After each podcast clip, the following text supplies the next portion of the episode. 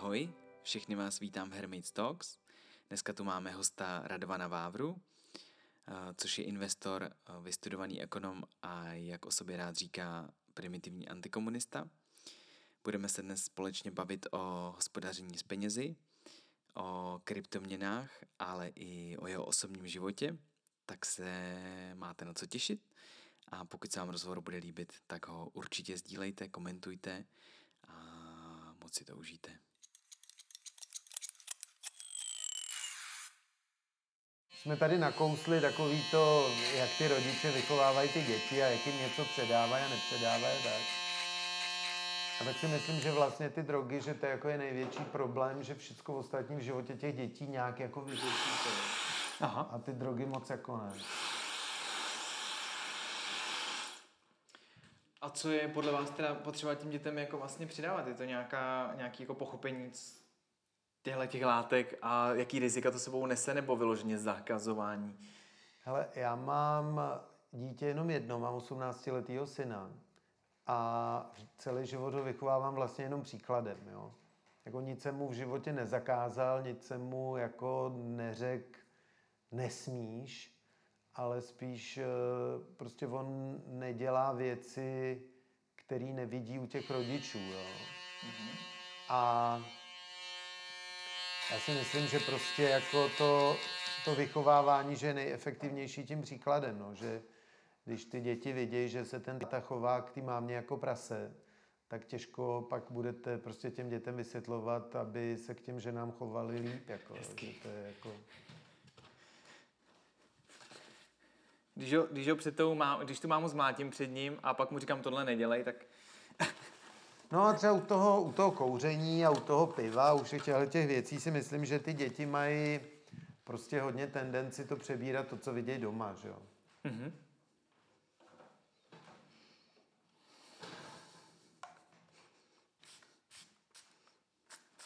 A když zhodnotíte zpětně, eh, jak se ten váš syn vyvíjí, tak eh, je něco, co byste v té výchově dělali jako jinak, nebo si vlastně můžete jako, jako po, zakle, za, jak to říct, poklepat po rameni a říct, hele, tohle se mi jako povedlo.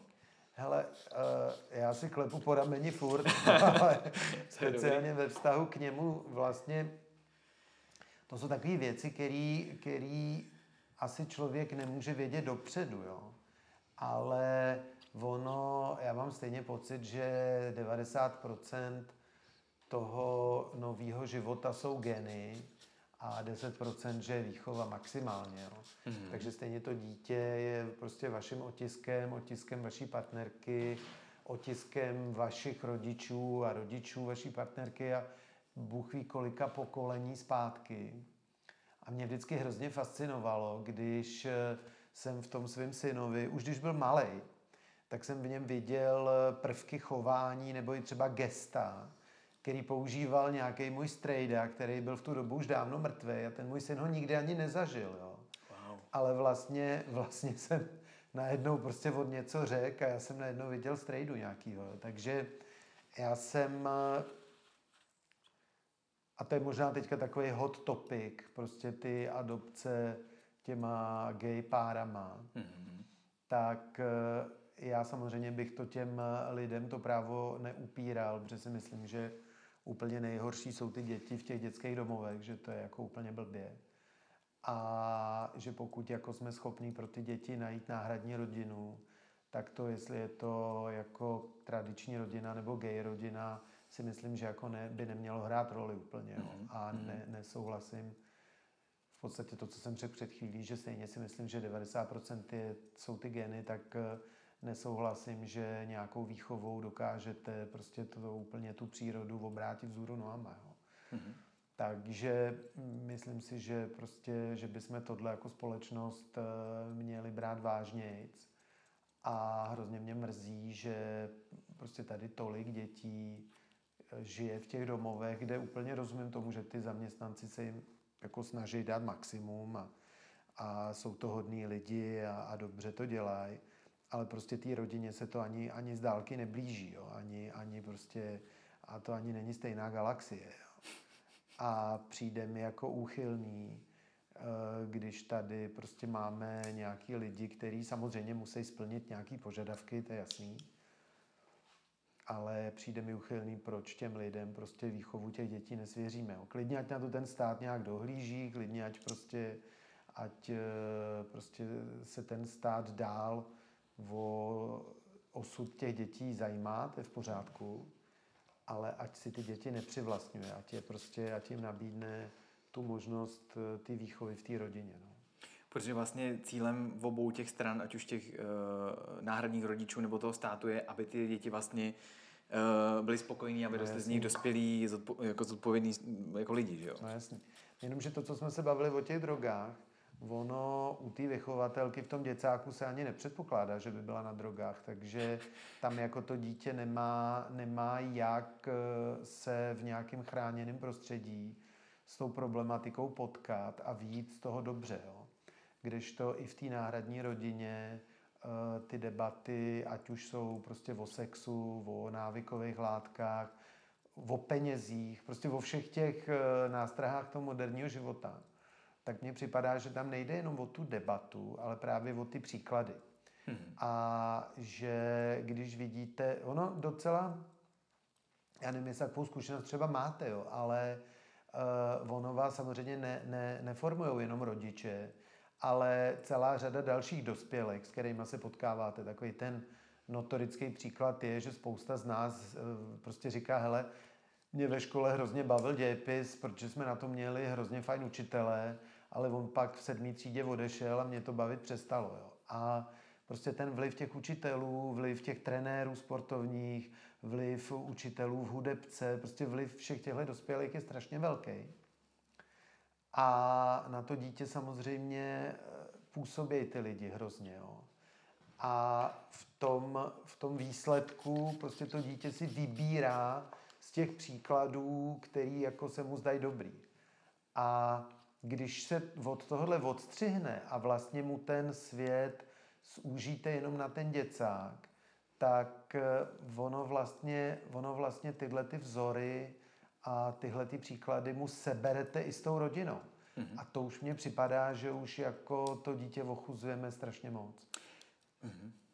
Takže rozumím tomu, že když prostě uh, jde o nějakou uh, prostě uh, kritickou, nouzovou, dočasnou situaci v té rodině, když je máma samoživitelka a jde na 14 dní do nemocnice, no tak ty dvě, tři letý děti asi nemůžou zůstat doma samotný, tak to asi každý chápe, že prostě nějaký ústav se o ně postarat musí, když nemají jiný řešení.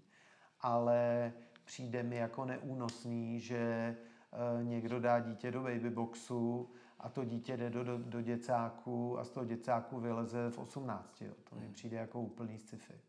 Oni vlastně mají problém v tom, že v tom děcáku nemáte ten vzor to, to, té mámy a táty, že je tam pořád Přesně. jenom ta máma vlastně Přesně. a ne, oni nemají od, od, okoukávat jako, co to znamená mít tu kompletní rodinu, jak se ta láska projevuje, jak se přijímá, jak se dává, spoustu věcí, že jo, tam chybí. A já si myslím, že jako tohle je taková česká specialita, jeden z našich dluhů, Protože když se podíváte na statistiky evropský, kolik dětí žije v té ústavní péči, v té trvalý, myslím, jo? Mm-hmm. tak my jsme v tom s přehledem evropský rekordman. A je to prostě proto, že prostě máme tu síť těch zařízení příliš robustní. A nikdo nemá tu politickou odvahu do toho říznout, poslat ty lidi domů z těch baráků, udělat něco jiného a nadspat co možná nejvíc těch dětí do těch rodin a já si myslím, že to je jako úplně blbě. Jo. Věřím, že Amerika nebo jiný státy v tomhle jsou daleko v tomhle, nebo mnohem dál, že jo. A i vlastně ta adopce těch gay párů a, a tak, tak to taky úplně něco jiného. že jsem se teďka bavil s jedním klientem, který jako řeší adopci, právě to gay pár, dva muži, že řeší uh, ne adopci, ale že by si, že mi to odnosil někdo to mm-hmm. dítě. A teď jako samozřejmě to musí být od jednoho z nich, že jo, tak jako někdo to, dar, to sperma z těch dvou musí dát, že jo, takže něčí to jako v úvozovkách bude.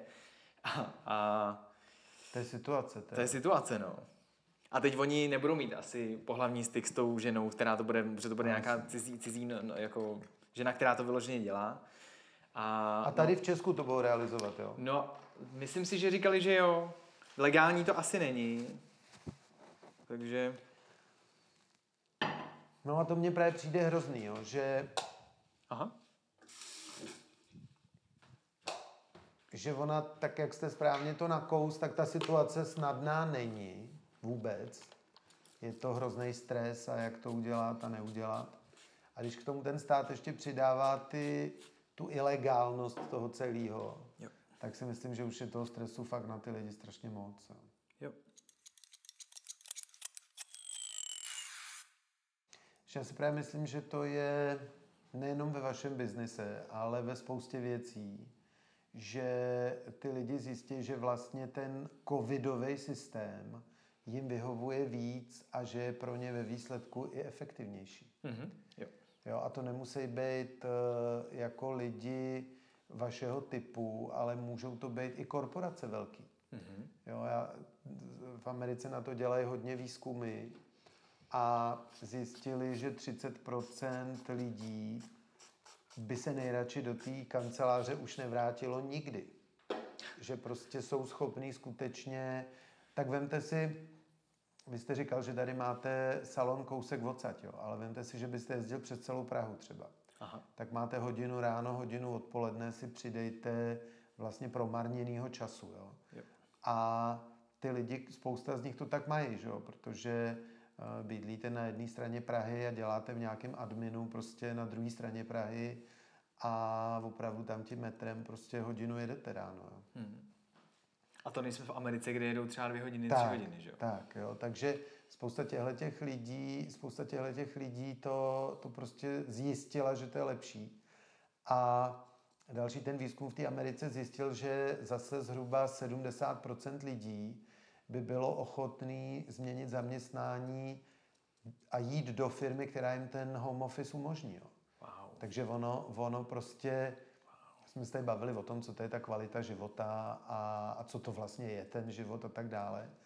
A když jednou těm lidem tu možnost dáte, prostě uh, vyřizovat si ty pracovní věci během celých 24 hodin a do toho si dávat třeba sport a kulturu hmm. a styk s rodinou, hmm tak prostě ono nejenom, že to je příjemnější, ale to je efektivnější. Jo? Mm-hmm. Protože vystřiháte odsaď ty hluchý místa, vystřiháte ty transfery a zjistíte, že prostě máte toho času vlastně víc. Jo, souhlasím. A vede to možná i k větší samostatnosti, ne? co si myslím, že je eh, taky jako téma a zodpovědnosti toho, že mám nějakou práci, eh, dokážu si tu strukturu během dne vytvořit takovou, protože pro každý to, věřím, že pro každý to taky není, že jo.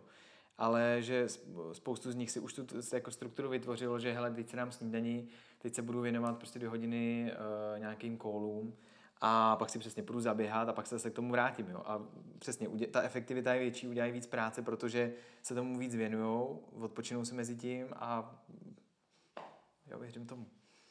Tak hlavně vám to umožňuje něco, co v České republice bohužel nebylo moc typický.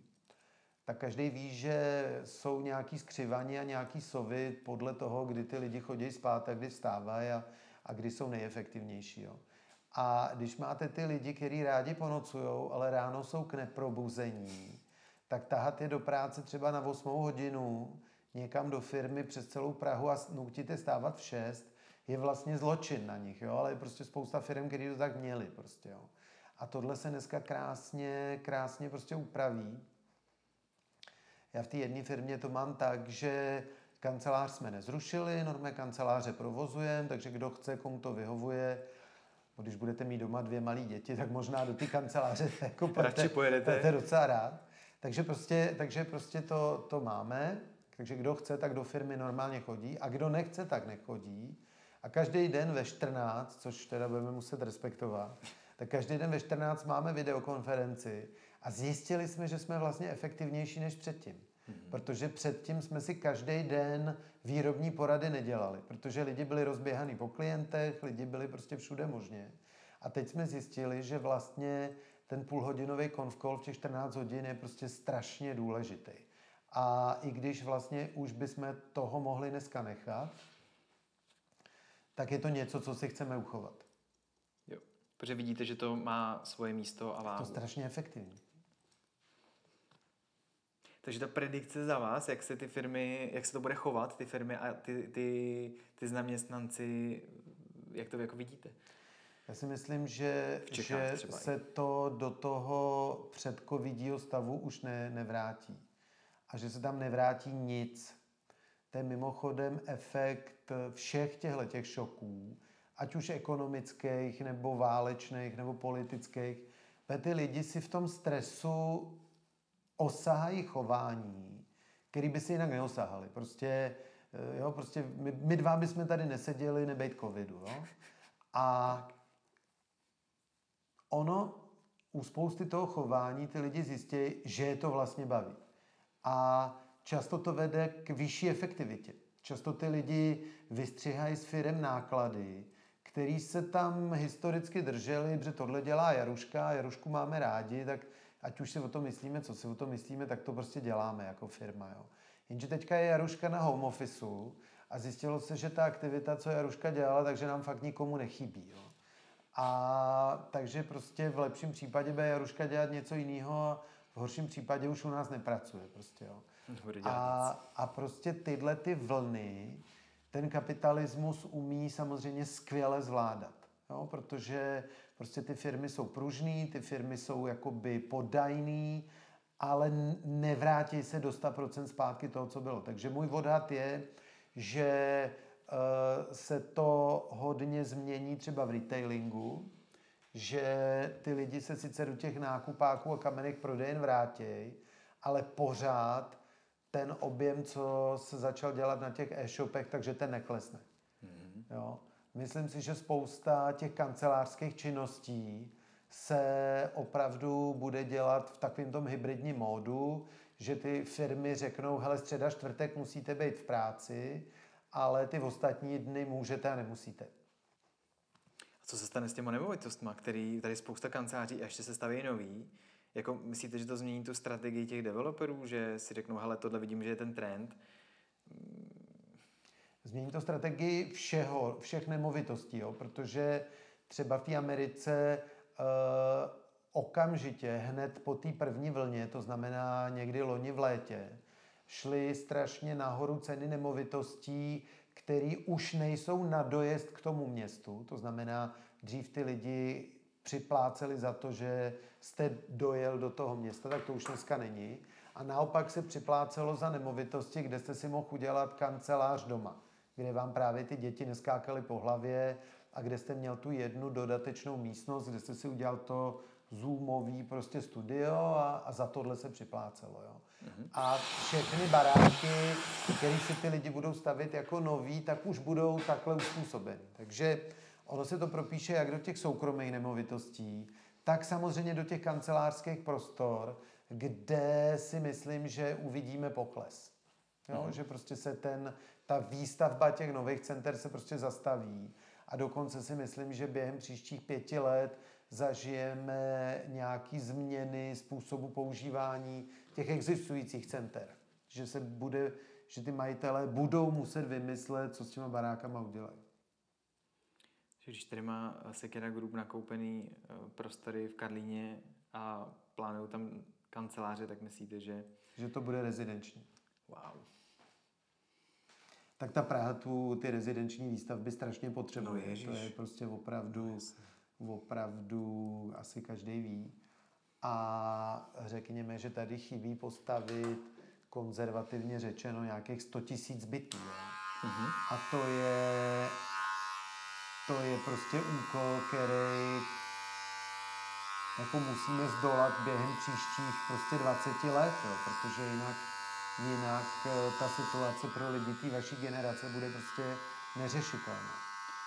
Neřešitelná kvůli tomu, že ceny nemovitosti budou nesmyslný, a bude, protože jich bude nedostatek. Přesně tak.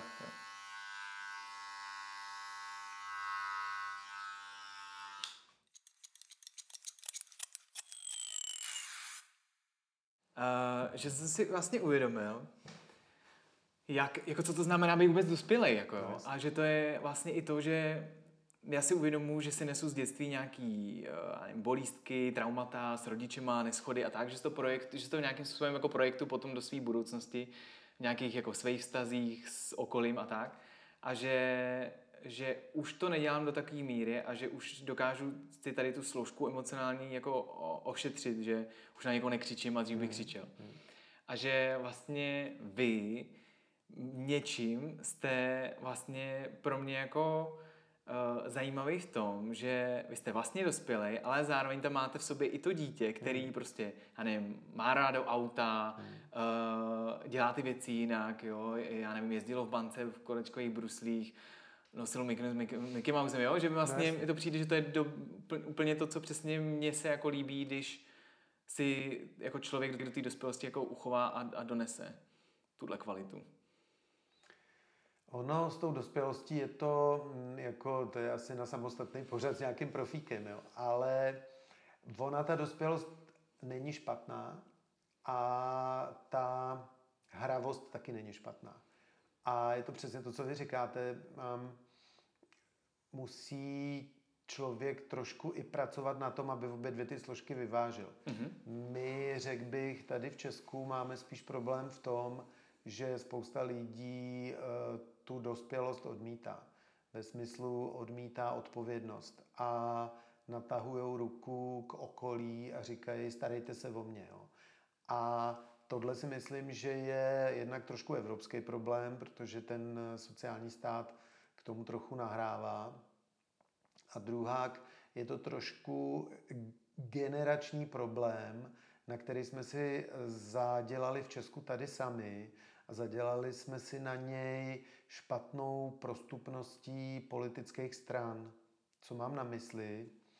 Já myslím, že ten velký úspěch Pirátů, který jim samozřejmě ze srdce přeju a těší mě, tak je jednak daný tím, že mají nějakou svoji autentickou agendu a ta lidi baví, ale je neméně daný tím, že udělat kariéru v normální politické straně je téměř nemožný. A ať už si o Novotňákovi, kdo myslí, co chce, tak to byla nějaká výrazná tvář té ODS a on v té straně byl ne dva roky, ne tři roky, a on tam byl 20 let. A vlastně to nikam nedotáh. A ta poslední, poslední fáze toho jeho um, té agónie, kdy vlastně volal o pomoc, protože to zlobivý dítě, který jako viděla ta veřejnost, tak to bylo právě to zoufalé volání o pomoc. Tati, mami, všimněte si mě, já, já jsem všechno udělal, tak na mě buďte hodný a ta strana na něj hodná nebyla. Jo? A to si vemte, že to je takhle mimořádně mediálně a já nevím, jak jinak ještě zdatný člověk. Jo? Mm-hmm. A přesto žádný kariéry se mu tam nedostalo. Jo? Tak eh, tohle je přece zdrcující zpráva pro všechny mladí lidi, který si musí říct, no ale tak jak já to v té politice, nebo v tom biznise, nebo v té kultuře, nebo v nějaký doméně, která mě zajímá, jak já to tam makenu, když to všechno obsadili ty boomři, který hrajou já na bráchu, brácha na mě a nás k tomu nechtějí pustit. A já teda musím říct, že já nejsem uh, generace Z, mě není 20, ale strašně s tou mladou generací soucítím, protože i já tohle cítím a vidím. Vidím tu strašnou zabetonovanost toho systému a vidím tu nekomunikaci těch generací mezi sebou. A to je úplně patologická věc. Bude nás to strašně, strašně všechny mrzet, protože to se nemělo stát.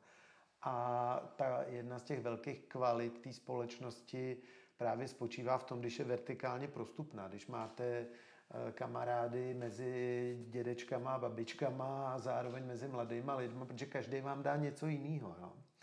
A my žijeme hodně v těch svých horizontálních strukturách, v těch, eh, v těch patrech toho dortu a neprolejzáme tím dortem nahoru a dolů a vede to k frustraci těch lidí, který tvrdě pracují, už docela dlouho pracují a vlastně nezdá se jim, že by to k něčemu vedlo. Takže ty piráti vlastně tyhle ty lidi hodně združují. Já neříkám, že to je jenom o tom, ale je to hodně o tom. A ty piráti mají vlastně problém opačný, že jak jdou strašně nahoru, tak se jim v tom systému uvolňuje tolik míst, na který vlastně nemají kandidáty a pořádají na ně mm. různý konkurzy a vnitrostranický prostě referenda. A to si myslím, že pro mladí lidi vašeho věku je strašně sexy a strašně atraktivní, protože prostě když se podíváte na zbytek té země, tak to je fakt železobeton. Hmm. Hmm. Jo, mně, se líbilo to, jak jste říkal, s tou propustností jako nahoru dolů, že je to nejenom i věkem, ale i těma, i těma sociálníma patrama, nebo já nevím, jak to mám nazvat, že prostě jsme si vědomí, že tady máme nějaký handicapovaný lidi, starý lidi, že, že, že, vš- že to je hrozně důležité, protože z toho můžeme čerpat spoustu jako pochop, jako moudra, že to není jenom o tom, že já mám tady nějakou skupinu lidí, s kterou se pohybuju a ta má nějaký nějak, nějaký ekonomický, nějaký příjem peněz a to mě, tam mě jenom zajímá, ale že, že o tom to není jenom není, že, že jsou tady jiný typy lidí a, a vzájemně si můžeme hodně předávat. Hmm. No a já bych řekl, že my v tom jako nejsme úplně dobrý, jo. že když eh, třeba byste si vzpomněl trošku na tu paniku kolem těch uprchlíků, která tady před pár lety byla, tak ta pro mě byla přesným odrazem této mentality. Prostě pořád ve spoustě lidí je tady zakořeněný takovýto e, měšťáctví a taková ta trošku až bezohlednost, a, která je kombinovaná s, takovou, jako, s takovým pocitem, jako že, až, že, že já jsem ukřivděný, mně se nedaří dobře, tak přece ještě nebudu někomu pomáhat. Jo. Mm-hmm. A mně to připadá jako úplně. To v podstatě žije, jako v, to v, podstatě žije v takovém permanentním nedostatku, ne? Spoustu Přesně lidí, tak. že jako já nemám dost, tak proč bych dával? A až budu mít dost, tak dám. Jenže oni nebudou mít nikdy dost tímhle způsobem. No. Jo, jo. Jako to říkal, myslím, že to Libor Malej, uh, ten byl dřív, myslím, že ředitel uh, Jobsu, nebo zakladatel mm. Jobsu, tak vlastně říkal, že on založil potom takovou platformu, jmenuje se to Curb Herf, herfnet, .net, a kde bylo to, že já můžu dávat něco, co, čím disponuji, a to je třeba nějaké schopnosti, mhm. znalosti a tak. Mm. Nic za to nechci zpátky a někdo jiný zase nabízí něco, co umí a já se zase můžu vzít. A tam to měli tak, že on vlastně říkal tu filozofii tak, že já mám vždycky, můžu něco dát nebo něco Jasný. sdílet, ať už je to místo v tramvaji, Jasný. nebo jsou to peníze, nebo jsou nějaké znalosti Jasný. a můžeme takhle sdílet, aniž bychom si museli i my dva něco no, jako jasný. konkrétně dát. Já mám můžu dát, já nevím, ostříhat vás a říct, hele, já jsem vás rád poznal to mi stačí. Ale zase, jo, a zase to dostanu třeba od někoho jiného něco jiného, jinou kvalitu, že všeho je dost prostě. No, a to mě vede k otázce, kterou tady mám uh, v hlavě a připravenou je, co to jako znamená být dobrým hospodářem. Myslet na budoucnost. Ono vlastně uh, jedna z takových hodně kvalitních značek hodinek, ten pátek Filip, uh, tak oni mají slogan, oni říkají eh, pátek Filip vlastně nikdy nevlastníte, o to se jenom staráte pro tu příští generaci. Jo. A vždycky je na té fotce nějaký malý dítě s tátou prostě a to. A já si myslím, že to je jako princip toho hospodaření. Nemyslet si, že všechno musím sežrat já a nemyslet si, že všechno musím sežrat teď a mně jako připadá, že o moc víc toho k životu ne, není potřeba vědět, jo? Že, že v každý té kultuře jsou k tomu jako pohádky a bajky a přísloví, protože ty tisíce generací před náma to zažili tou tvrdou cestou. Jo? My si to tady, OK, tak poslední rok třeba to taky zažíváme docela tvrdě, ale jinak se nám tady prdělo do té doby. Jo? Ale samozřejmě to lidstvo zažívalo šílenosti. Prostě od eh, nemocí přes války a já nevím, živelný pohromy. A vlastně vždycky z tohoto ponaučení bylo, že ten kmen, který jako v té sípce ještě něco měl, protože to nesežrali hned, a, nebo prostě toho bizona nesežrali hned, tak ty přežili. Jo? A ono v tom eh, roce 2021, přesně jak jste řekl, tím, že jsme jakoby hmotnýma statkama úplně zavaleni, že vlastně z nich už ani nekoukáme. Jo? tak je to, je to jako složitý tenhle koncept pořád uplatňovat, ale on platí furt, protože vždycky ty důležité věci je na konci dne málo. A jedno, jestli je to vakcína, nebo jestli je to PCR test, nebo jestli je to FFP2 respirátor. Jenom za těchto 12 měsíců jsme to zažili na každý z těch komodit. Jo. A takže já si myslím, že být, být dobrý hospodář je prostě chápat, že je něco jako budoucnost. Jo. Což uh mě vede k tomu, jestli to, aby někdo zbohatnul, musí někdo schudnout. Jestli, ta, jestli tahle ta rovnice ne. je kdy. Ono dokonce, abych řekl, já bych řekl, že když se to děje tímhle způsobem, takže to většinou jaký krátkodechý. Jo. Protože, eh, a to je možná jeden z velkých úspěchů, když se podíváte na tabulky jakýkoliv části světa, který popisují chudobu, a to myslím tu skutečnou chudobu, o který jako nám se nezdá, jo, to je takový to jeden dolar, tak, tak za posledních 20 let se podařilo lidstvu jako neuvěřitelná věc. Takže když pojedete do té nejchudší země v Africe, tak tam budou chodit ty lidi Eh, v teplákách, jako máme my, a budou mít mobil, jo, což jako... Smartphone, jako, sice má jenom vodu a... Tak, ale ten mobil mají. Ale mají ho. Jo, když pojedete do Demokratické republiky Kongo, tak tam sice Coca-Cola bude z toho automatu stát stovku na naše, protože to je jako premium product, ale mají tam a koupí si. Takže nám se podařilo prostě obrovským způsobem uh, to bohatství rozdělit mezi všechny ale bohužel platí takzvaný Paretovo pravidlo, nebo já nevím, jestli bohužel, prostě to tak v přírodě je, že ten největší opičák, nebo ten největší lev, nebo ten největší hroch má nejlepší smečku. Jo? A tak to je bohužel i v tom biznise, že ono vlastně ten kapitál přitahuje další prachy. Takže my sice bohatneme všichni, ale ty bohatší bohatnou rychleji. Mm-hmm. Taky proto, že s tím umí hospodařit, s tím bohatstvím, který mají, že jo? Já myslím, že Paris Hilton možná ani neumí hospodařit, jo? a ne, nechci se jí dotknout, protože ji neznám, jo? ale ono, když jste dědic prostě takovýhle impéria, tak jako můžete v zásadě dělat, co chcete a jste odsouzený k prosperitě. Jo? Hmm. Takže já myslím, že to není ani tolik třeba často zásluha těch lidí, ale prostě zásluha toho, že prostě ta větší hromada se zmnožuje líp než ta malá. Někdo hospodařil za ně vlastně, už před ním, ano. Přesně tak. Hmm. A otázka, jak s ním dokážou jako vlastně s tím bohatstvím pracovat dál a to, to mě taky jako vede k tomu jako dědictví, co, co jak, jaký vy máte vztah k tomu jako odkazu třeba svým dětem a tomu dědictví, jestli, jestli je to pro vás třeba důležitý, anebo vy stojete v tom svém třeba synovi, o kterém jste mluvil, to, aby byl schopný se o sebe postarat a nespoléhal se na to, že to, co já jsem vybudoval, bude jednou tvoje?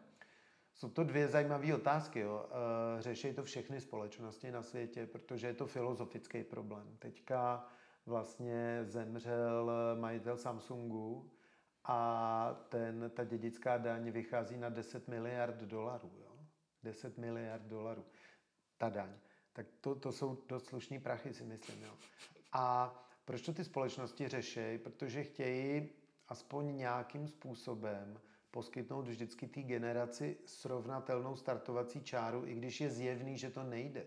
Protože když máte ty země, které neměly ten komunismus nebo nějaký jiný přetržení kontinuity a máte tam rodiny, které jsou bohatý tisíc let, tak je asi zřejmý, že prostě když do té bitvy o tu kariéru nebo o, to, o ty majetky vstoupíte s nima na stejný startovací čáře, takže ani já, ani vy nemůžeme doběhnout, protože oni už prostě znova říkám, tohle mají za sebou. Takže já si myslím, že nějaký koncept eh, těch dědických daní v těchto těch ultra bohatých společnostech nějakou logiku má. V České republice si myslím, že to je úplná blbost, protože jsme pořád všichni strašně chudí. Když pojedete po rakouské vesnici, jak jsou tam ty domečky všechny opravený, nás to ještě trošku čeká.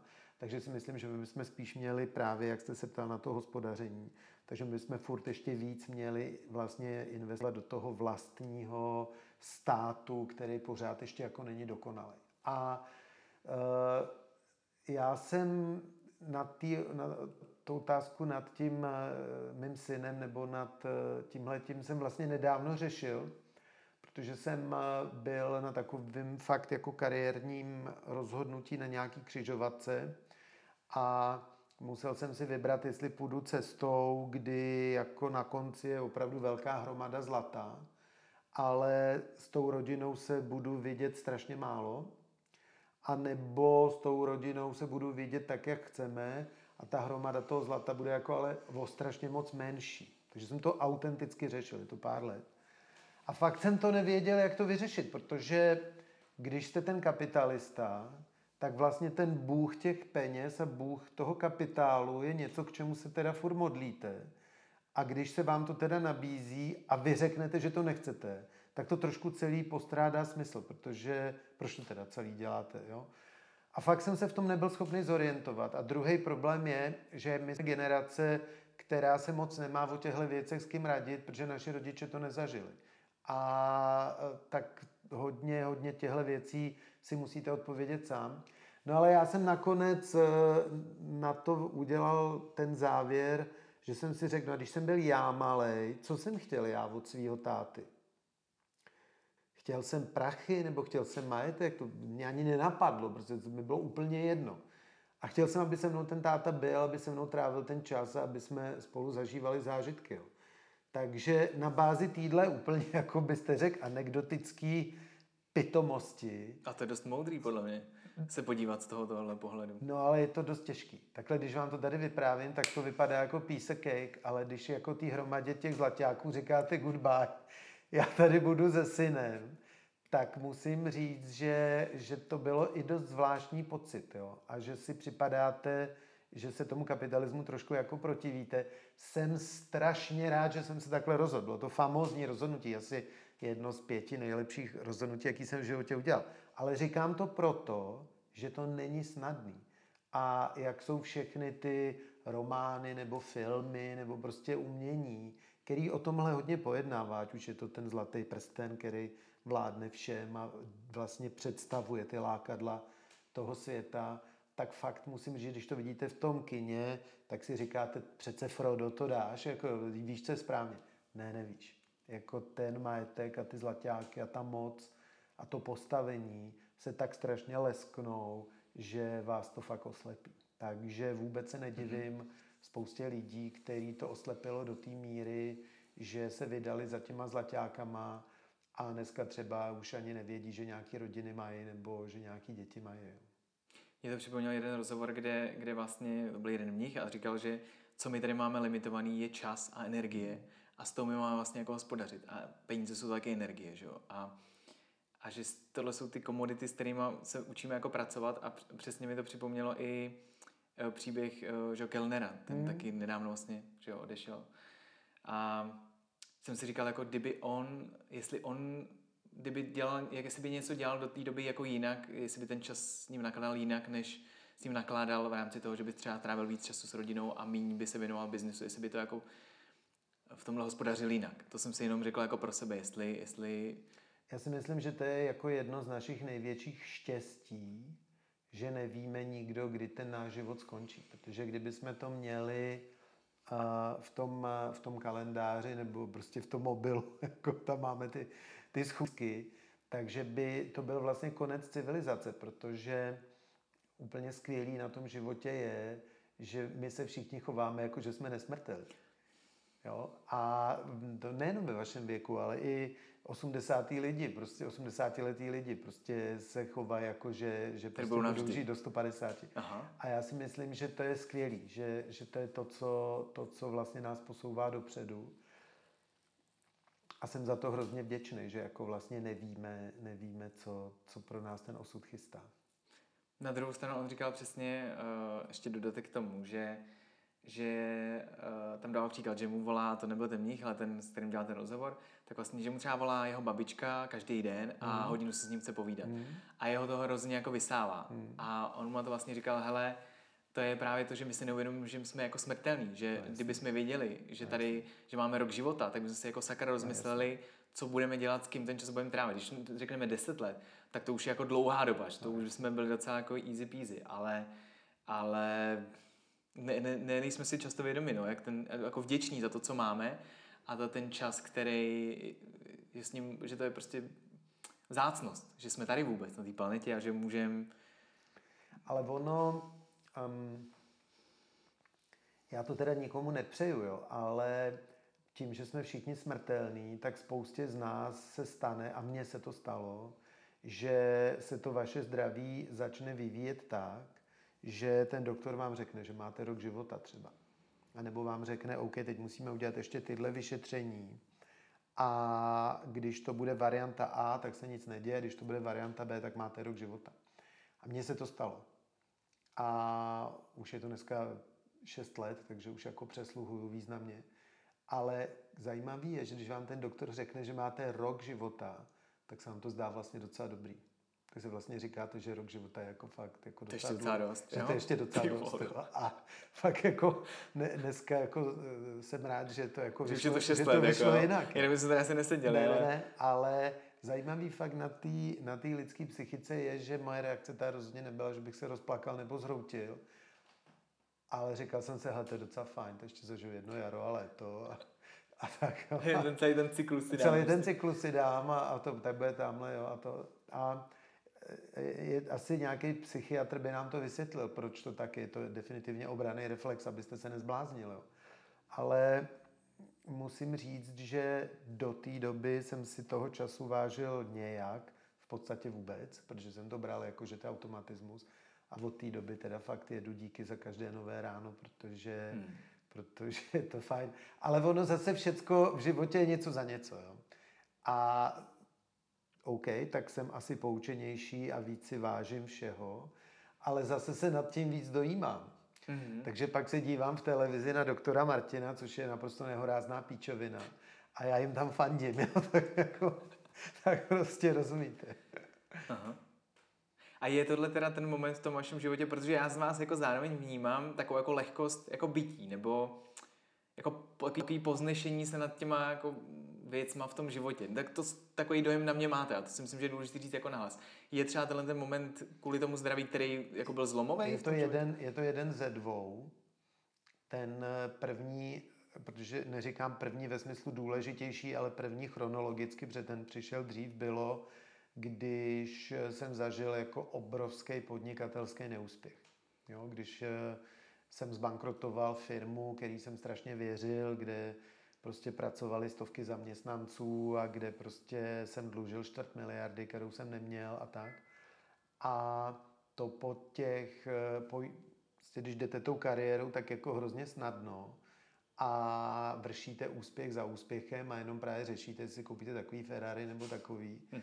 A jestli prostě chcete mít ten tenisový kurt doma takovejhle nebo makovejhle, tak na ten neúspěch nejste úplně připravený. Jo protože vlastně nevíte, co to je. Váš největší neúspěch je, že jste vydělal méně, než jste chtěl, a to není žádný neúspěch.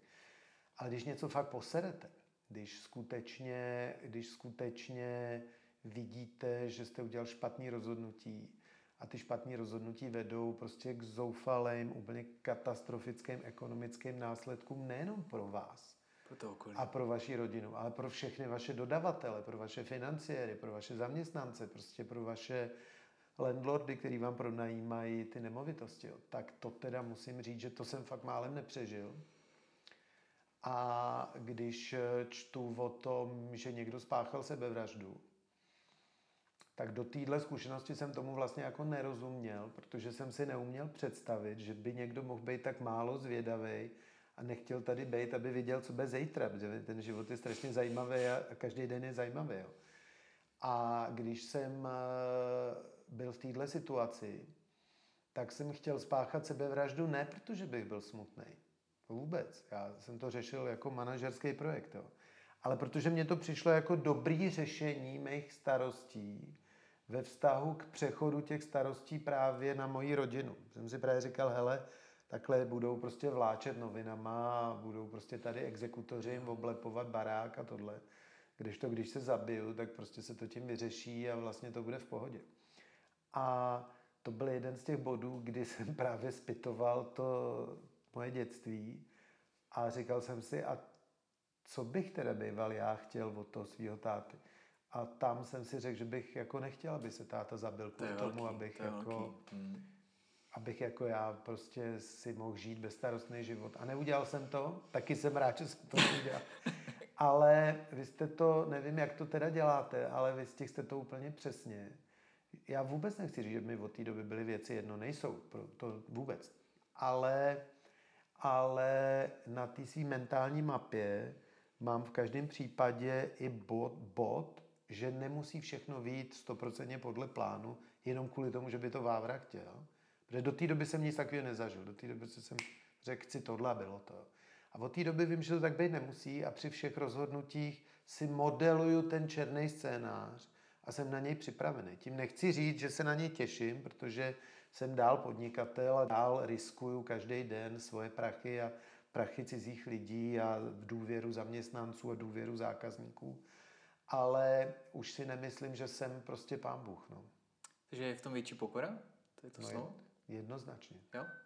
Tak já, já jsem tam předtím neměl vůbec žádnou, jo, takže když řeknete větší, tak Ale jako, do, vás- do, vás- je tam do, do vás vůbec, to docela daleko. je jako tam těch vůbec nějaká. Jako, jo. OK, OK, to je hezký.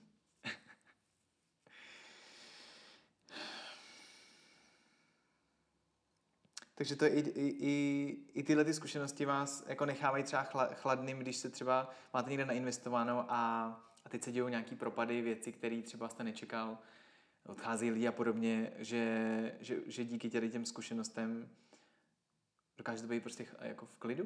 Ne, Nebo to to ne, to to nedokážete, projevuje? ale namalujete si ten černý scénář dopředu právě. To je ten rozdíl, jo? že předtím jsem Co si... nejhoršího může nastat? Tak, Jo? Přesně tak. říct? Jo, řeknu si Jo. prostě, když, když bude úplný disaster, tak přijdu o tohle, o tohle, o tohle. A to má dvě věci. Za prvý to, jakoby mentálně se na to připravíte, ale za druhý si tam nastavíte ten limit. Vy jste se mě tady na začátku ptal, proč říkám, že bych do Bitcoinu nedal víc než 1-2%. No protože, protože nechci o víc přijít a beru, že ten Bitcoin může klidně jít na nulu. Opravdu na nulu. Jo? A nemyslím si, že se to stane, ale kdyby se to stalo, tak já odepíšu dneska opravdu 2% svého majetku a to mě jako neohrozí. Jo. Je, eh, to mě zajímá, eh, jak je to s bankama, jestli banky ještě dlouhou dobu budou eh, jako institucí, kterou můžeme věřit víc než třeba tady těm decentralizovaným uh, institucím, řekněme, nebo systémům. Já nevím, jestli bance uh, věřím víc, ale, Nebo státním ale uh, ta banka a ten stát mají jakoby univerzálnější použitelnost pro větší okruh lidí. Takže když bych si já řekl, že přejdu jenom do krypta, tak vám asi zaplatím, protože vy to asi budete schopni přijmout, ale na rohlíku prostě už nezaplatím. Jo. Hmm. Takže tohle u mě není primárně věc důvěry, ale praktického provozu. A já si myslím, že kdyby průměrní lidi věděli, jak strašně ty centralizované systémy jsou zranitelné, a teď nemluvím jenom o bankách, jo, mluvím o všech centralizovaných systémech a vy jste to hezky, hezky vystihli, protože to není jenom banka, ale to je Facebook, to je O2, to jsou prostě všechny systémy, kde můžete najít nějaký jeden bod, který když vypnete, když s ním otočíte, tak se to celý zhroutí. Což u toho blockchainu není. Jo. Takže to je jeden z důvodů, proč tomu blockchainu strašně věřím a myslím si, že jeho praktické využití přesně do budoucna bude spočívat v tom uchovávání hodnoty.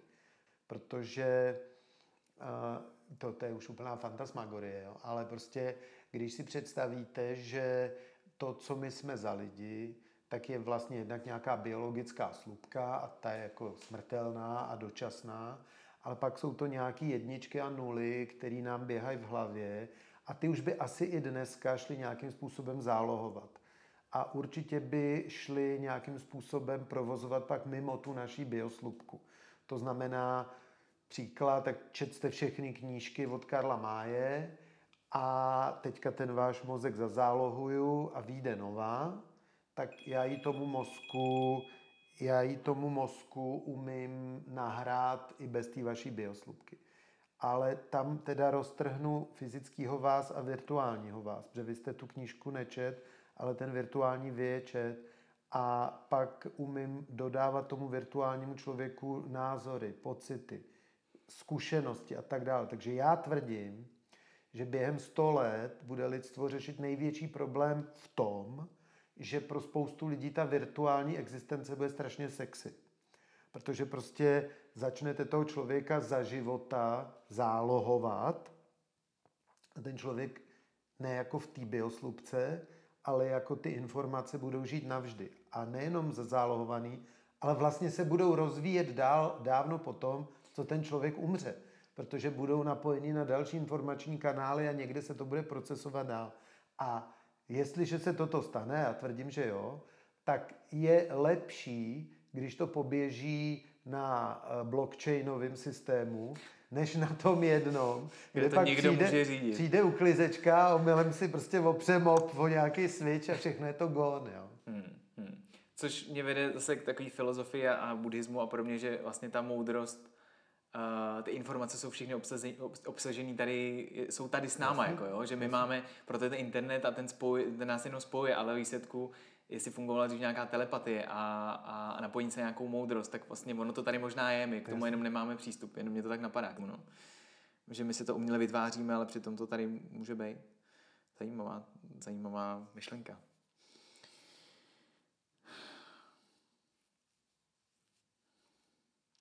Dokázal bys říct, co má Radovan Vávra za superschopnost, která ho odlišuje od ostatních lidí?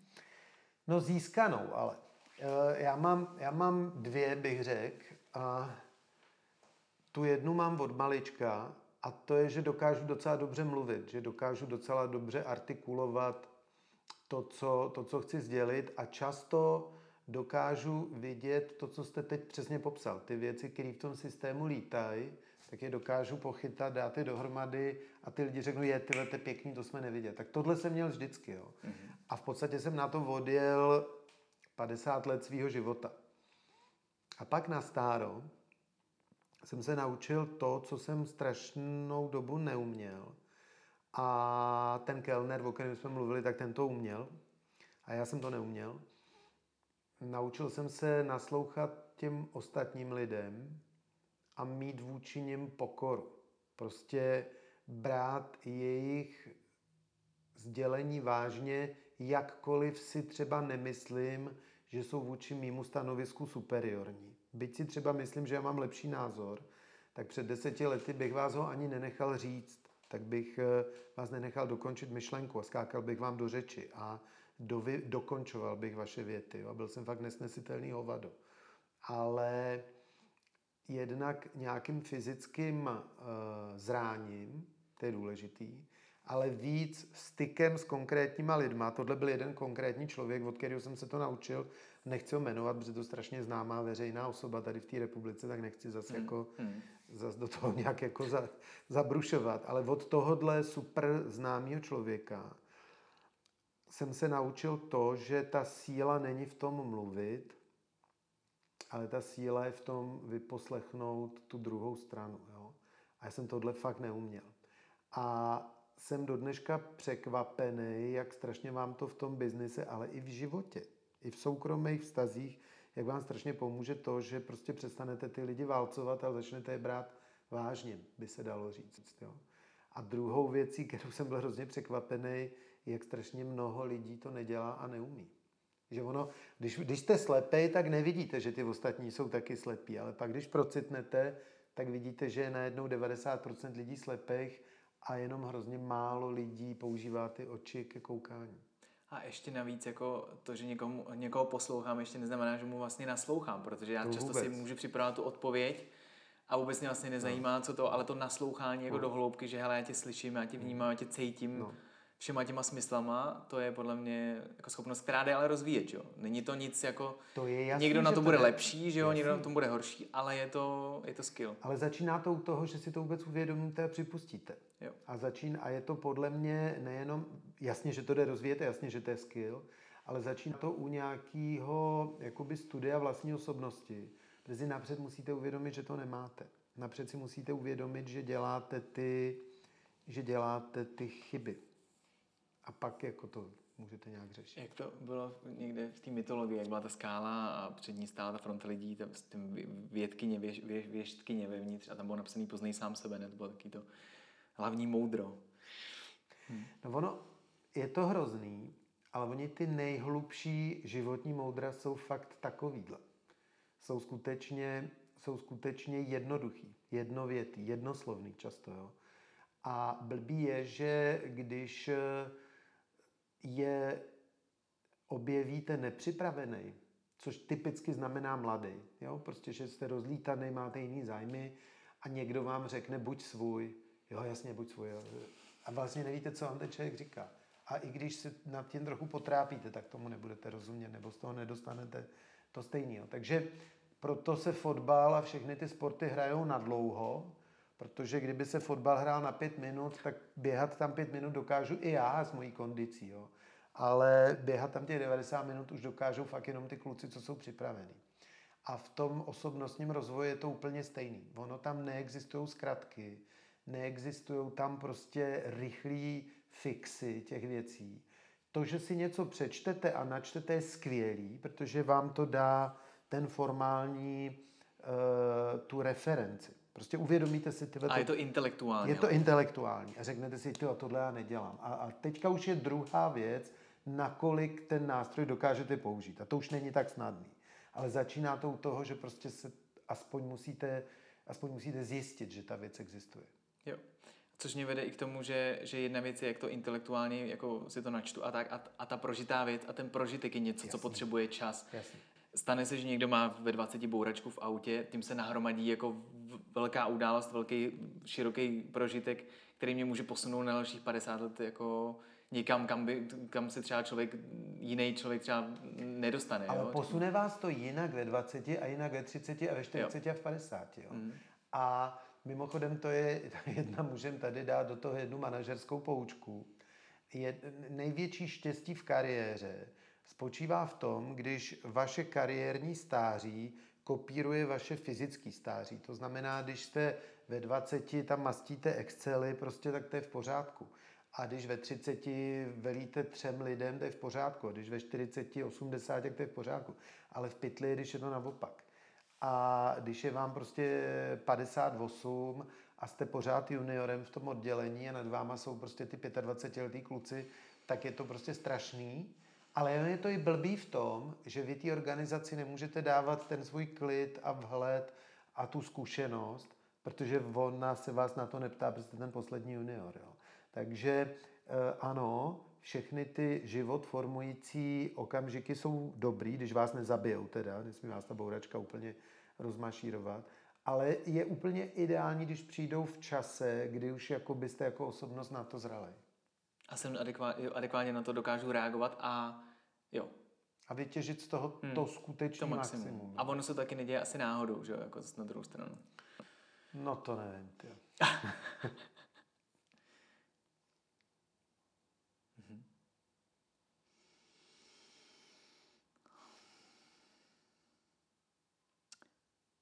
Trošku do ekonomie, jestli máme ještě čas. No jasný. Jo.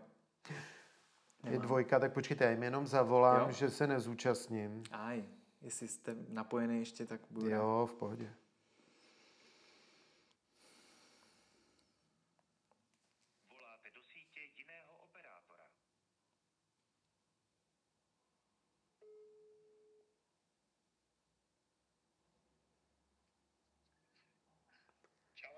Čau, prosím mě, promiň, já jsem ještě na jednačce, asi to dneska nestihnu, ale zavolám tě odpol, jo? Hodnej, děkuju, papa. Vyřešeno.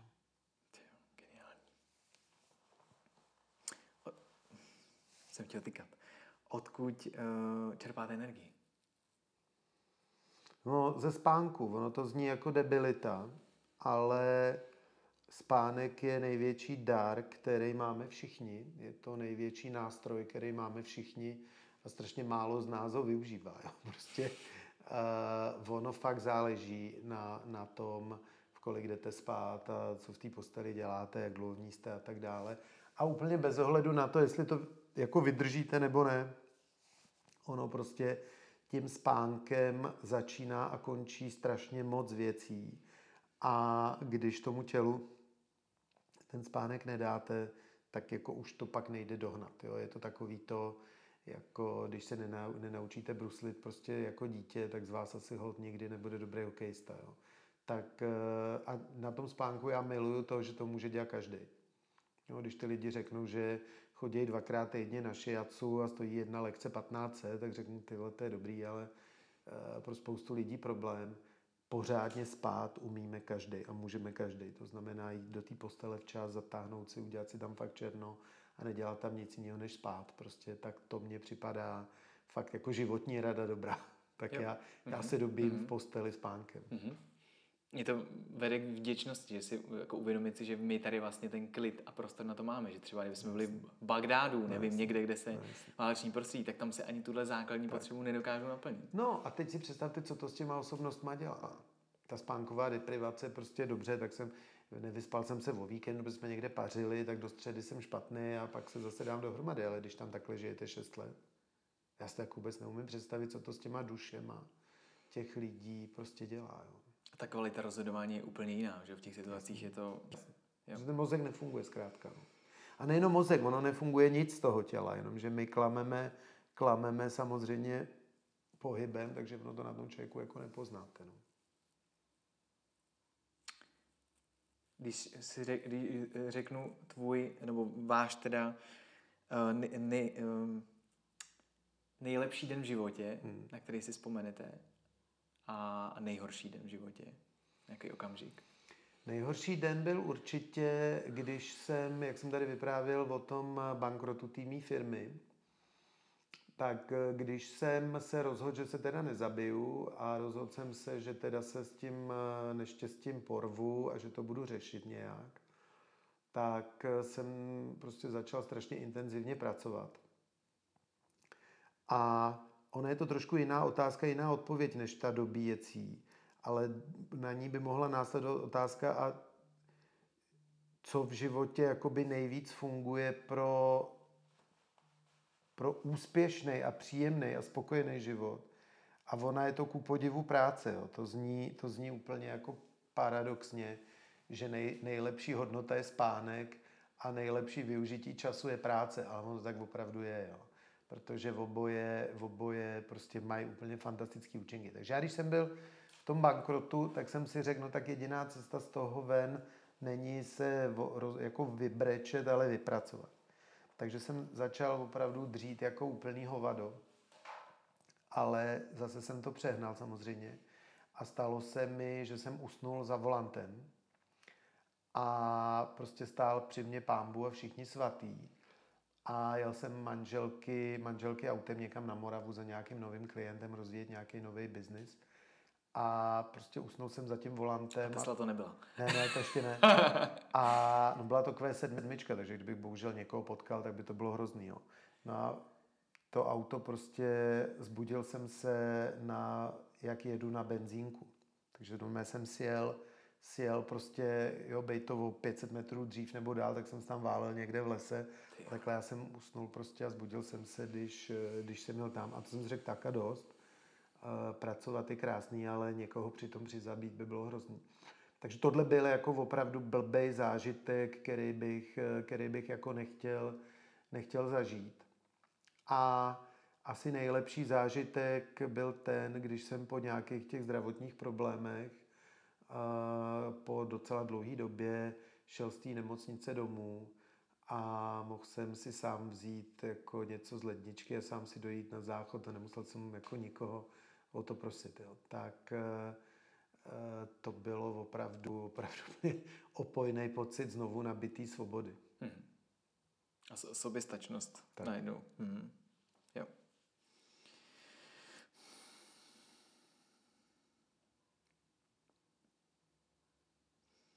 teďka trošku skáču z, z, ze života do, do, do peněz, jako investování.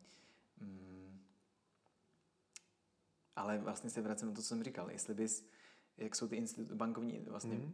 instituce a, a decentralizované instituce nebo technologie, řekněme, tak uh, komu jako třeba důvěř, komu jako důvěřujete třeba uh, do budoucna byste důvěřovala víc, jako komu byste nechala spíš tu zprávu třeba těch peněz, nebo mm, nevím, jestli se tam...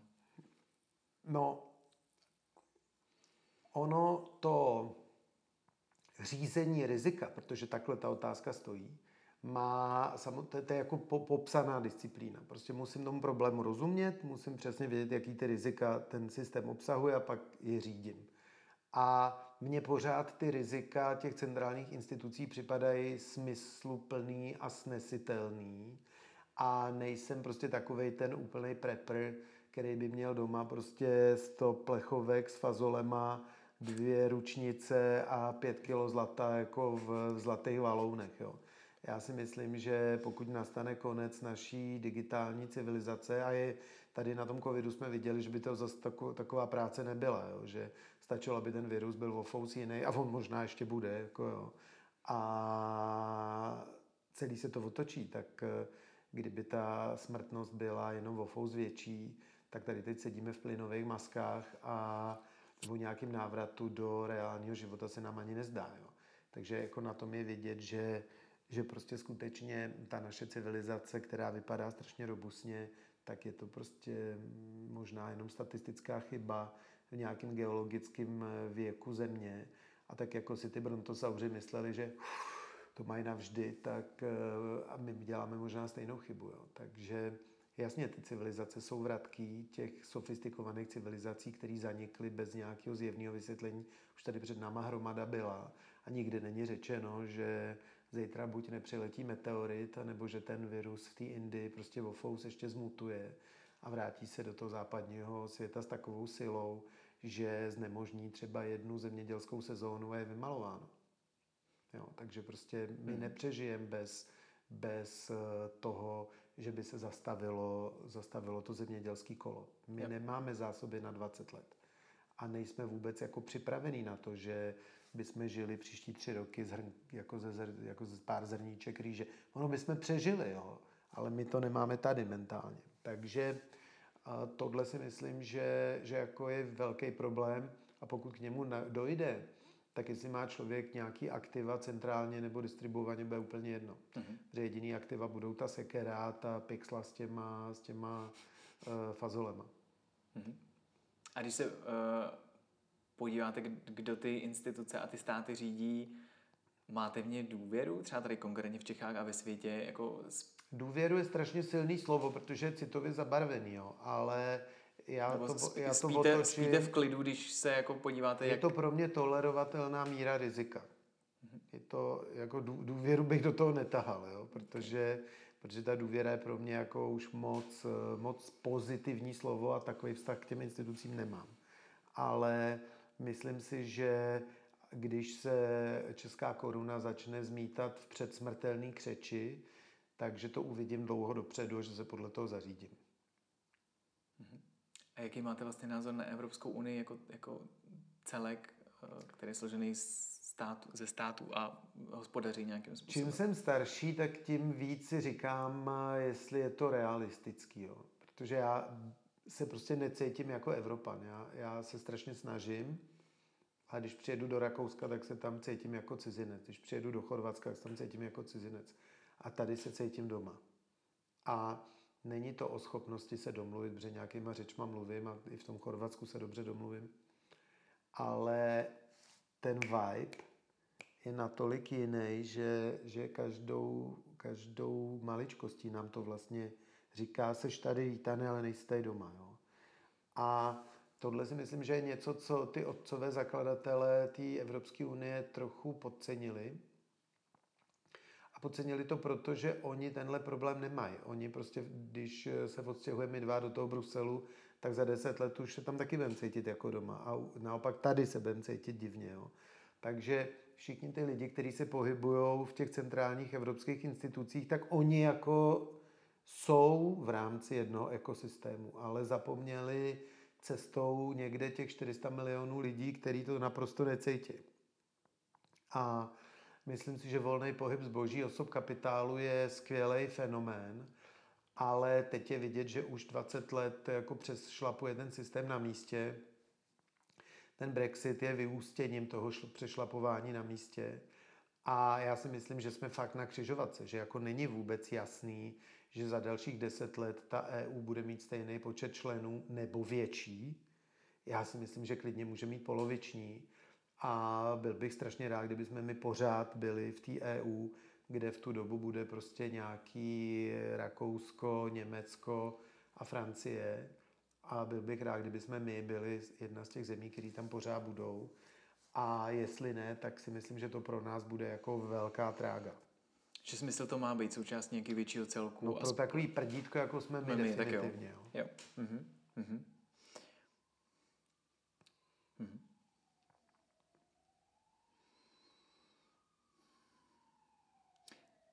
Toho ekonomického jako potenciálu eh, vy věříte třeba víc v tu Evropu nebo v Ázii, nebo spíš ten západní svět, Ameriku? No, zcela jednoznačný je, že význam světa se z Evropy, kde to před 200 lety začalo, takže se postupně nám vyprchal. To tak prostě je. A když se podívám na technologické společnosti evropský, kuriozně nejstarší je Nokia, která je stará 150 let, což ne úplně každý ví. Pak Ericsson, který je taky, myslím, starý víc než 100 let. No ale pak už je to Capgemini, SAP, což jsou firmy tak starý kolem 50 let. No a pak je to ta generace těch nejmladších firm, Spotify zná každý. Spotify má podle mě nějak třeba 15 let, řeknu. Jo? Ale od té doby se tady nic nestalo. Žádný, žádný fascinující evropský technologický počin. Bolt možná je ještě Estonsko, ne? Tuším. Ale nevím, jestli je dostatečně velký a významný. Jo, jo. jasně. Hmm, jo, nebo takže, Uber, nevím, teďka Uber asi Amerika. Hmm. Uber je určitě americký, Airbnb je americký, všechny tyhle, ty, všechny tyhle ty monstra, prostě největší evropský technologický, uh, už se nedá říct startup, protože znovu říkám, té firmě je určitě přes 10 let, je to Spotify, tak vlastně od té doby se tady nic nestalo. Jo? A když se dívám, co se děje v Ázii, v těch technologiích, co se děje pořád v tom Silicon Valley, byť má taky hromady problémů, jo? Dneska vlastně včera reportoval výsledky Apple, předtím Google, předtím Tesla. Jaká krize, teda těm firmám se nikdy nedařilo, nikdy nedařilo líp. Jo. Takže já si myslím, že ta debata o tom, co bude dál, už jako nám odjela, že jsme tím sociálním státem si trochu nechali vnutit jiný agendy, že hledáme důvody, jak být hodný na ty děti a jak jim to maturitní vysvědčení dát administrativně a jak hlavně jako prostě, aby jako nebyli vystresovaní a tak. No ale to v té Azii není. V té Azii prostě ta orientace na ten strašně brutální výkon se spíš akceleruje, než by končila. A v té Americe taky. Takže je zcela evidentní, že my v tom dostihu těch eh, ani ne kontinentů, ale ekonomických sfér prostě strašně propadáme a co nám zasadí hroznou ránu, bude bohužel právě ta elektromobilita, ve který té Evropské unii a těm evropským automobilkám hodně ujel vlak. Ne tolik Teslou, i když to taky, ale hlavně těma čínskými automobilkama. Mm-hmm. A ono to bude úplná, úplná změna toho paradigmatu a my chytáme strašně pozdě. Až se tady potkáme za tři roky, tak si budeme moct říct, jestli jsme ji vůbec chytli, protože to už bude jako vidět ale teďka to pořád ještě tak nevypadá. A když si škrtneme evropskou autobranži a celý, celý to monstrum, který je na to nabalený, to znamená chemický, elektrotechnický, ocelářský, sklářský, gumárenský průmysl, tak o tohle, když přijdeme, tak už tady fakt jako nic nezbyde, než ten Disneyland z těch hospod a z těch parků. Jo. Hmm, hmm.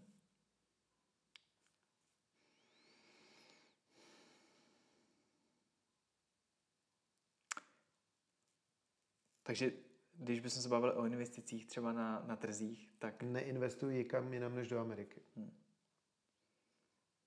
Tím jako nechci říct, chraň Bůh, tím nechci říct, že v Evropě nejsou dobrý krátkodobý investiční příležitosti. Jasně, že jsou. Eh, pro lidi, kteří se v těch konkrétních firmách dobře orientují a znají přesně situaci v té firmě dneska, tak si umějí spočítat prostě, co s tou firmou se stane třeba v horizontu raz, dva, tři let a můžou vydělat velmi slušný prachy a to mě vlastně nezajímá. Já hledám ty vítěze na tu dekádu až dvě a ty tady v Evropě prostě nevidím.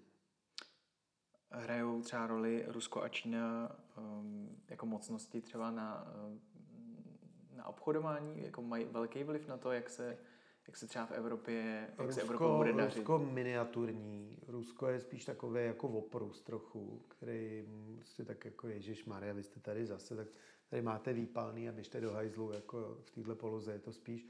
Ta Čína, ta se z toho neviditelného a úslužného kuliho eh, postupně přetavuje do našeho majitele. My jsme si to akorát nevšimli. Když se podívám třeba na to, kdo vlastní jaký podíl zahraničního státního dluhu, tak ty čínské instituce jsou tam strašně významné. A ty američani si to uvědomují a snaží se to nějak regulovat, snaží se omezit přístup čínských firm na americké burzy. Teď otázka je zase, jestli je to správné řešení, jestli není lepší ty Číňany, který jsou pořád komouši samozřejmě, tak jestli není lepší právě skorumpovat tím kapitalismem a těma penězma, jo? aby prostě byli jedni Všichni chcete tak, které máte. Přesně jako. tak. Jo. Aha, aha. Takže myslím si, že Rusko je jako spíš eh, jako politicko mocenská hra, ale určitě ne ekonomická. A ta Čína naopak, ta je čistě ekonomická, ale ta už ten svůj boj s náma vyhrála. My to jenom jako nepřiznáváme. My se tváříme v naší, speciálně tady v České republice, v takové té naší ignoranci a nevzdělanosti, že to tak není a ono to tak je. Jako. To bylo vlastně i, i s plastama, že dlouhou dobu se tam dovážely plasty do Číny a Jasný. pak Čína řekla dost a nebo se lidi uvědomili, ty my jich máme hrozně hodně a nemáme je kam dávat. No. Jako.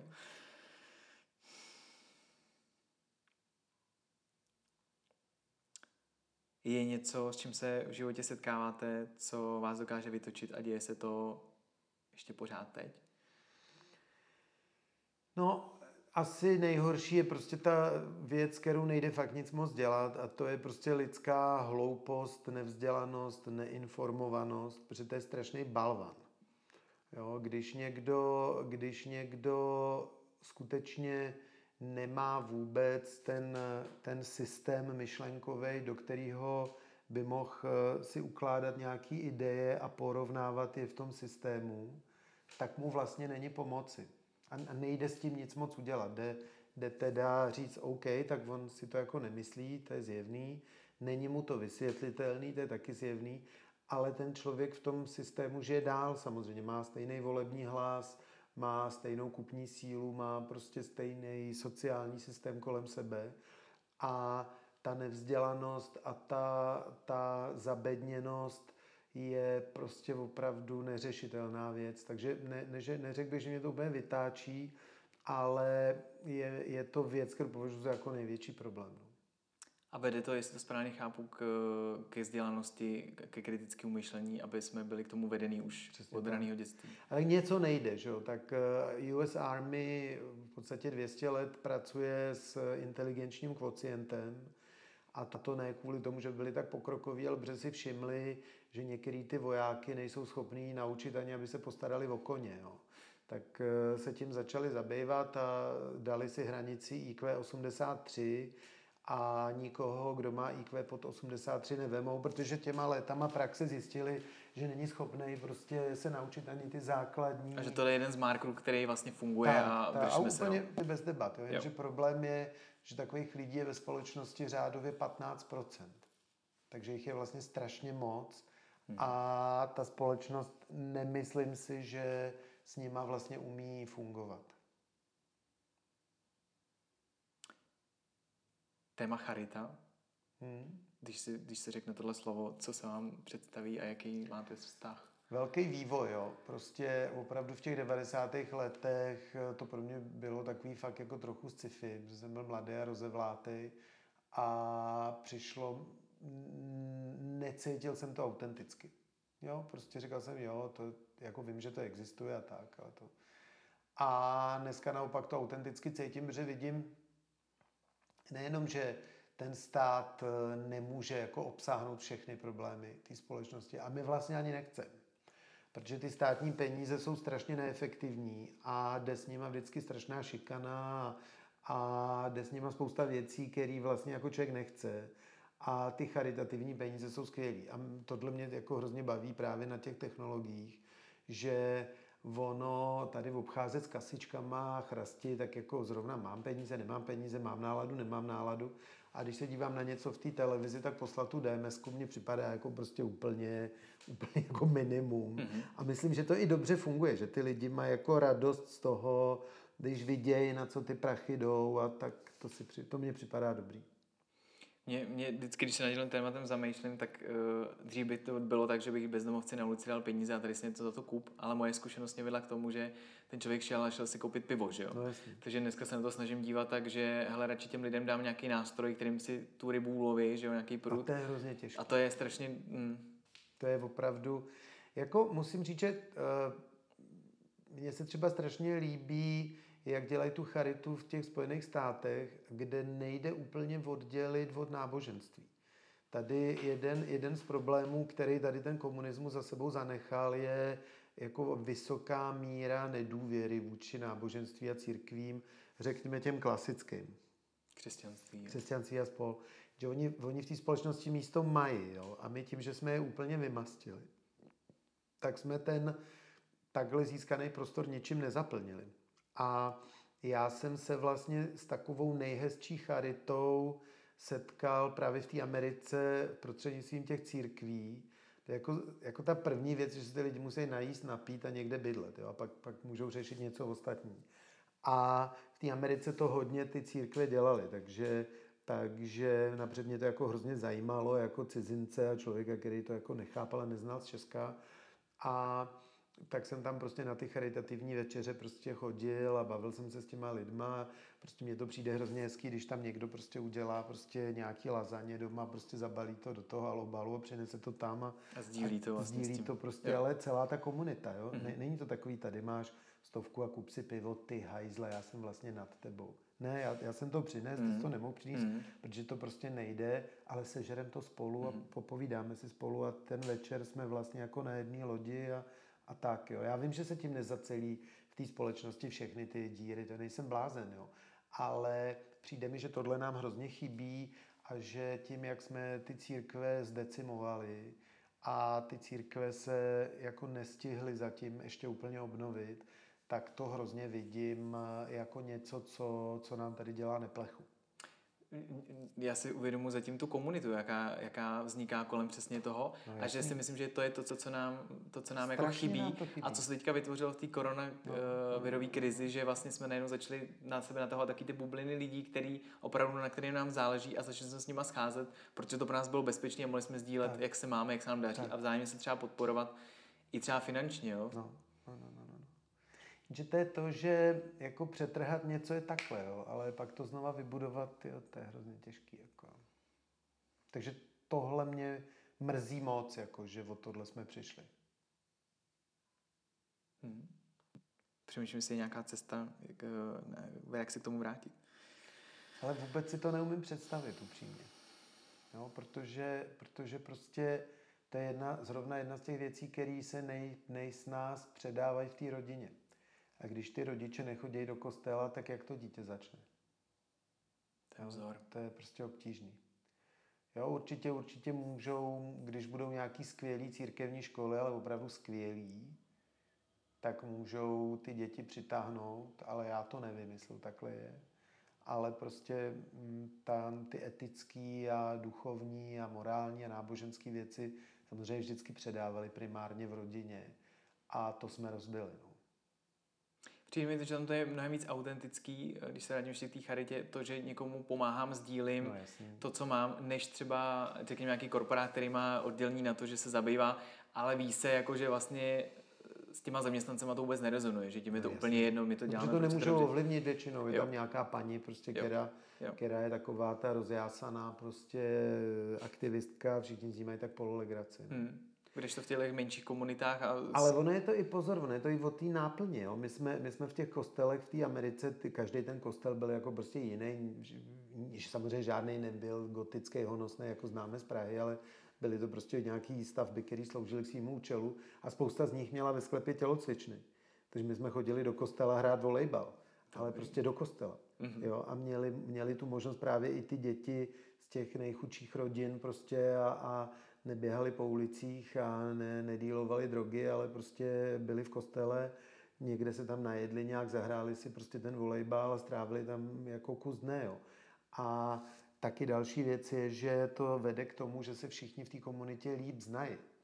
Dneska prostě trošku ten svět vede k tomu, že ty lidi přijedou autem před barák, z toho baráku prostě z auta vlezou do baráku, zaklapnou za nimi dveře a vlastně se, kdy pokud nemají psa, nevenčej psy, tak se ty lidi neznají, protože nekorzuzují prostě po těch malých městech a neříkají dobrý den, jak se máte. Jo. Takže ten, ten, tak církev prostě e, dodávala i tohle a o to jsme taky přišli to vlastně vede k jaký rovnosti, ne? Ono to je teďka před Bohem, že jo, se bavíme, jako jsme si rovní před Bohem. Jasně. Ale vlastně vede to k tomu, že ať seš, ať žiješ na ulici, nebo seš, já nevím, máš firmu 300 zaměstnanců, tak prostě všichni se jedeme v tom kostele, zahrajeme sem ten fotbal, jasný. dáme si to jídlo jasný. dohromady společně jasný. a jsme prostě jsme si no, všichni no, rovní. Jo. Hm. Poslední dvě otázky. Kdybys věděl, máš rok života před sebou, tu, tu sezónu, celou ty čtyři sezóny, uh, čtyřroční období, co by si chtěl, co by si chtěl ještě stihnout nebo udělat? Jak bys to strávil? Já tím, že jsem to zažil, tak vím, že bych chtěl žít úplně normální, obyčejný život. Když bych chtěl, tak tu neděli úplně proflákat a prolenošit a jít se psem a s rodinou a s kamarádama a vlastně užívat toho každého dne, protože ono větší dar, než ten hezky prožitý den není. A já bych určitě od toho života se nesnažil získat víc, protože vím, že žádný víc neexistuje. Takže poselství, který by si mohl třeba dát těm generacím, který přicházejí, jaký by to mohlo být? Co bys jim vzkázal? Žijte. Co byste jim vzkázal? To vůbec nevadí. Prostě žijte. Žádný tajemství na život není, žádný life hack není. Prostě dělejte to, jako to děláte. No, to bude fajn. Tak jo, díky moc za rozhovor. Já moc děkuji, bylo to strašně fajn.